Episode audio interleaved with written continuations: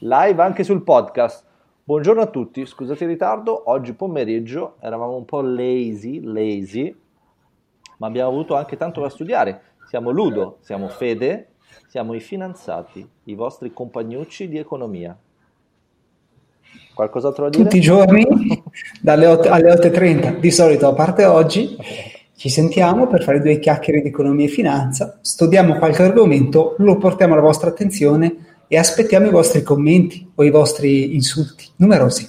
Io aggiungerei anche che abbiamo dei bei capelli, sia io che te. Sì, oggi sì, oggi siamo molto cotonati. Un belli cotonatoni.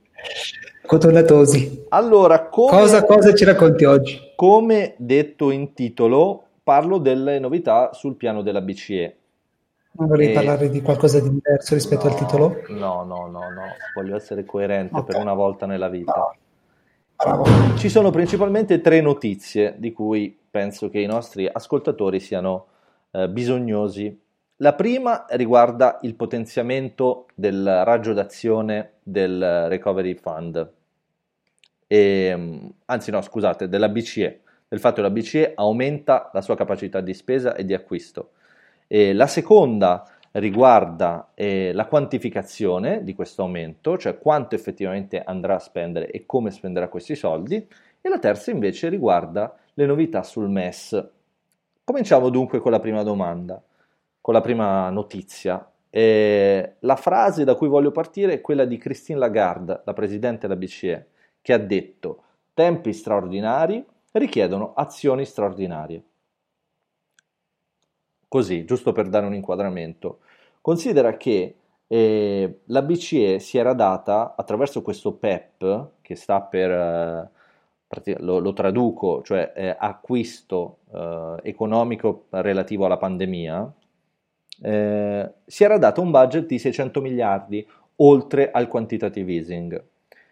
Siamo arrivati a 1350 miliardi, cioè quindi ha più che raddoppiato la disponibilità precedente, ha fatto 600 più 750. Non solo, c'è anche una proroga, cioè prima era destinato a durare questo programma fino a giugno 2020, ah, scusa, dicembre 2020, adesso invece si arriva fino a giugno 2021. Stiamo parlando quindi di uno scenario abbastanza, abbastanza clamoroso. E per ciò che riguarda i tassi di interesse, questi rimangono invariati. E qui entriamo un po' nel tecnico, mi sono andato a fare una ricerchina. Allora, il tasso di riferimento rimane allo 0%.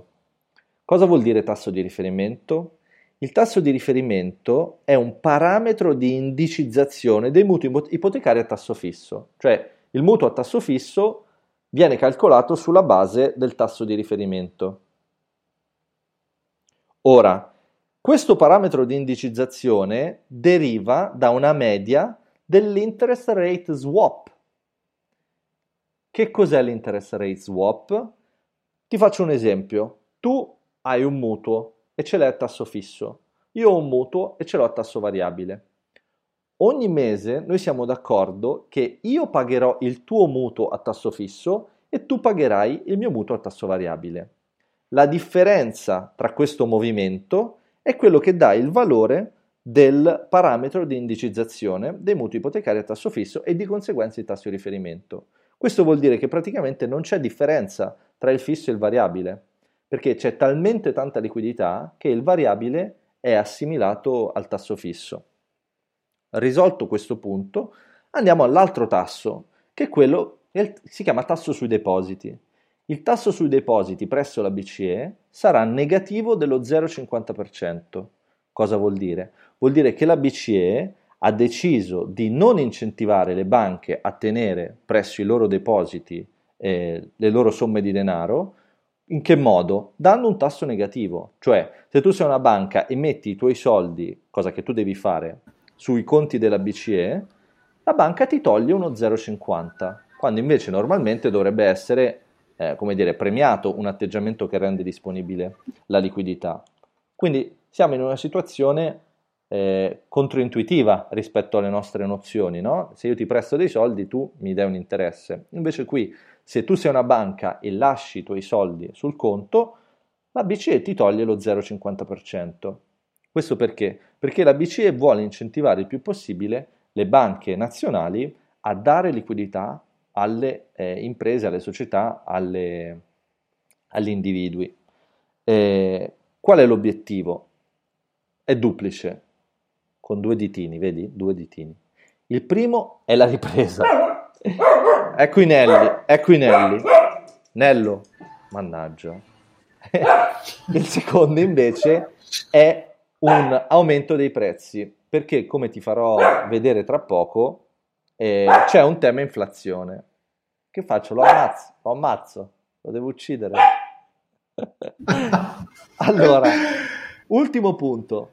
Perché eh, la BCE sta intervenendo? Cioè, ricordiamoci sempre che la manovra della BCE è una manovra straordinaria. Normalmente non compie questo tipo di operazioni. Sta intervenendo perché eh, tre punti di riferimento per la politica della BCE, come il cambio, le borse e i rendimenti sulle obbligazioni, stanno andando male, sono negativi. Quindi la BCE si sente autorizzata a intervenire in modo straordinario e quindi andare a cambiare quelle che sono le regole del gioco. Questa era la prima notizia, andiamo alla seconda notizia e cerchiamo di capire quali sono i numeri, come vengono distribuiti questi 1350 miliardi, anzi come sono stati distribuiti fino adesso questi 1350 miliardi. Per ciò che riguarda l'Italia, la BCE ha comprato circa 37,36 miliardi di BTP italiani. Va bene? Questo cosa vuol dire? Vuol dire che circa il 20% della spesa della BCE è stato per comprare i BTP italiani. Ora, su che base la BCE decide di comprare una certa percentuale dei titoli italiani anziché titoli tedeschi, anziché titoli portoghesi, eccetera, eccetera? Normalmente lo fa su dei criteri rigidi stabiliti eh, da accordi, diciamo così. Oggi invece, in considerazione della situazione straordinaria, lo fa sulla cosiddetta base di chiave capitale, ovvero compra in base al livello di contribuzione degli stati. Per adesso la BCE ha speso circa 234 miliardi sui 1350 a disposizione di questo programma e di questi 234, 186 sono stati spesi in titoli di Stato. Sono tanti soldi, eh? Ora, la restante parte, quindi la differenza tra 2,34 rispetto a 186, sono 35 in carta commerciale, una cosa che io non sapevo. La carta commerciale è eh, di fatto una cambiale per imprese che però è senza garanzie. Perché? Perché ci sono molte imprese che eh, sono in crisi di liquidità ed essendo in crisi di liquidità ricorrono a questo strumento, che è uno strumento molto agevole perché non devono dare garanzie per ricevere liquidità. Infine, l'ultima parte di questi eh, miliardi a disposizione a BCE, di questi 234, sono stati spesi, quindi 10 sono stati spesi in corporate bonds. Considera, ti do un numero che mi ha fatto un po' tremare. Cosa sono, cosa sono i corporate bonds? I corporate bonds sono le obbligazioni che le grandi società sono in grado di emettere sul mercato per finanziare le loro attività. Quindi, ripeto, se ai 2,34 per adesso hanno speso 186 in titoli di Stato, quindi la maggior parte in titoli di Stato, 35 per sostenere le imprese senza garanzie e invece 10 in corporate bonds, che quindi sono obbligazioni fatte dalle società. Considera che per adesso il bilancio della BCE per ciò che riguarda eh, l'acquisto di obbligazioni statali è arrivato a quota 3 mila miliardi di euro ripeto, 3 mila miliardi di euro di titoli di Stato che sono in pancia alla BCE. Ho capito. Quel grafico molto interessante che mi hai mostrato prima con i tassi negativi. Te lo faccio vedere, curiosone, curiosone. allora, questo qui è il grafico che riguarda i eh, tassi negativi. Nello oggi non mi fa... Nello, per favore. Questo qui... Mettilo nel... Cosa? Mettilo nel frigorifero. Lo metto nel frigo, mannaggia. Questo qui è il grafico che riguarda, come eh, ti andrò a delucidare meglio, la situazione che riguarda il, il MES. Ricordo brevemente che il MES è il meccanismo europeo di stabilità, cosiddetto fondo salva stati. Come potete vedere dal grafico, che in questo caso eh, indica il MES sotto la dicitura ESM, eh, l'interesse che corrisponde al MES è del meno 0.07. Cosa vuol dire questo?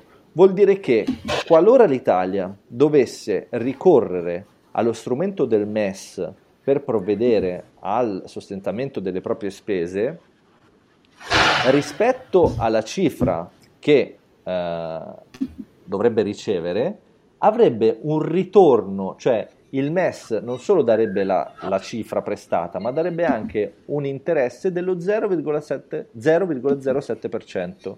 Questo cosa vuol dire in termini pratici? Vuol dire che l'Italia in 10 anni potrebbe avere un ritorno di circa 6 miliardi di euro. Numeri abbastanza, abbastanza rilevanti. Per ciò che riguarda invece la situazione italiana, per ciò che riguarda questo grafico, potete vedere che il ritorno sull'investimento eh, per ciò che riguarda l'Italia invece è all'1,34%, cioè ribaltando il piano, nel momento in cui si vanno a comprare titoli italiani si ha un ritorno dell'1,34%. Dall'altra parte c'è la Germania, quindi qualora voi decidiate di investire sui bond tedeschi avrete un rendimento negativo per i vostri, eh, per i vostri titoli. Ehm, questo perché avviene? Avviene perché la, eh, la liquidità sul mercato è talmente eh, imponente che a sua volta il MES ha un costo di raccolta di circa lo 0,21% sui bond a 7 anni, invece sui bond a 10 anni ha un costo di raccolta dello 0,05%. Insomma, eh, facendo una, una riflessione, diciamo così, eh, siamo davanti a una situazione storica in cui indebitarsi è eh, più che incentivato da parte delle, delle autorità. E di conseguenza lascia, lascia aperte a voi le, le riflessioni. Eh, c'è un altro grafico che voglio mostrare e ci scuseranno i nostri amici che ci ascoltano via podcast che riguarda le stime che la BCE ha ehm, portato, ha pubblicato su Twitter. Fede, vuoi parlarne tu? Sì. Cosa vuol dire questo grafico? Allora, vuol dire che mh, questo grafico mostra uh, qual era il tasso di inflazione atteso a marzo 2020, invece come sono cambiate le aspettative del tasso di inflazione e della crescita economica per gli anni 2020, ovviamente attuale, 2021 e 2022. Quindi con il tasso di inflazione ci si aspettava per il 2020 un tasso dell'1.1. Ok? Mm-hmm. Invece abbiamo avuto o avremo probabilmente un tasso di inflazione dello 0,3.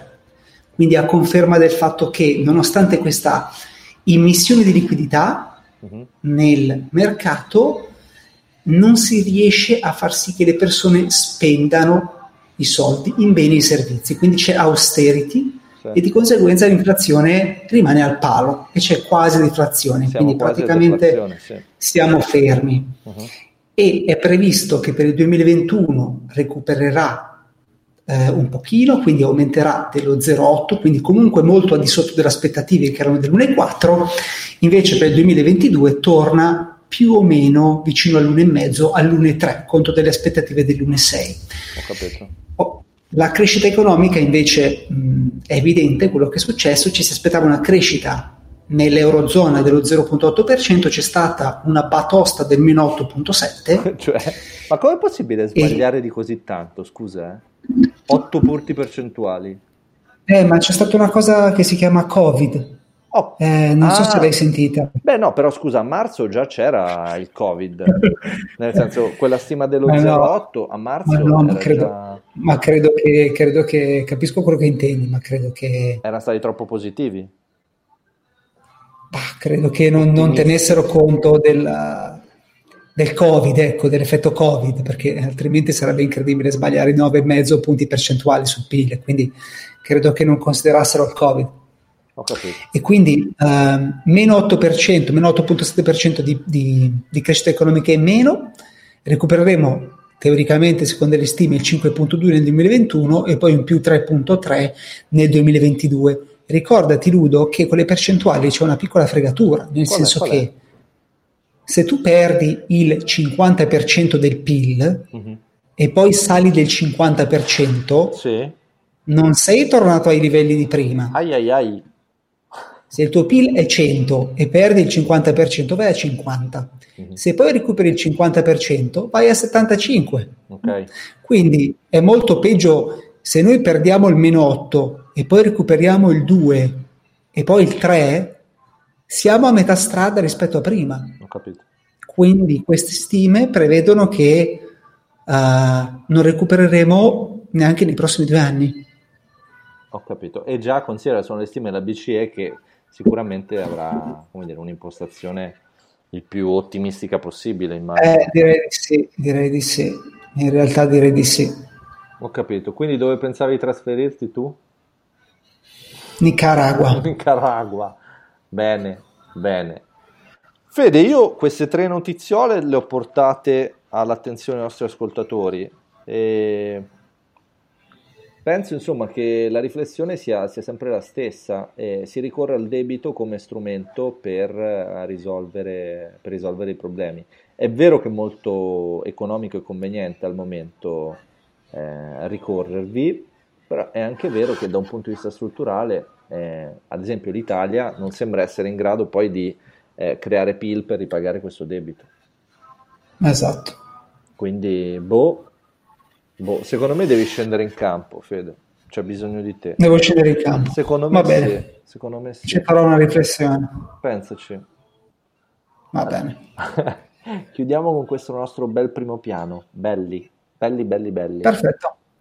A presto. Ciao. Ciao ciao. Ciao ciao. Ciao ciao.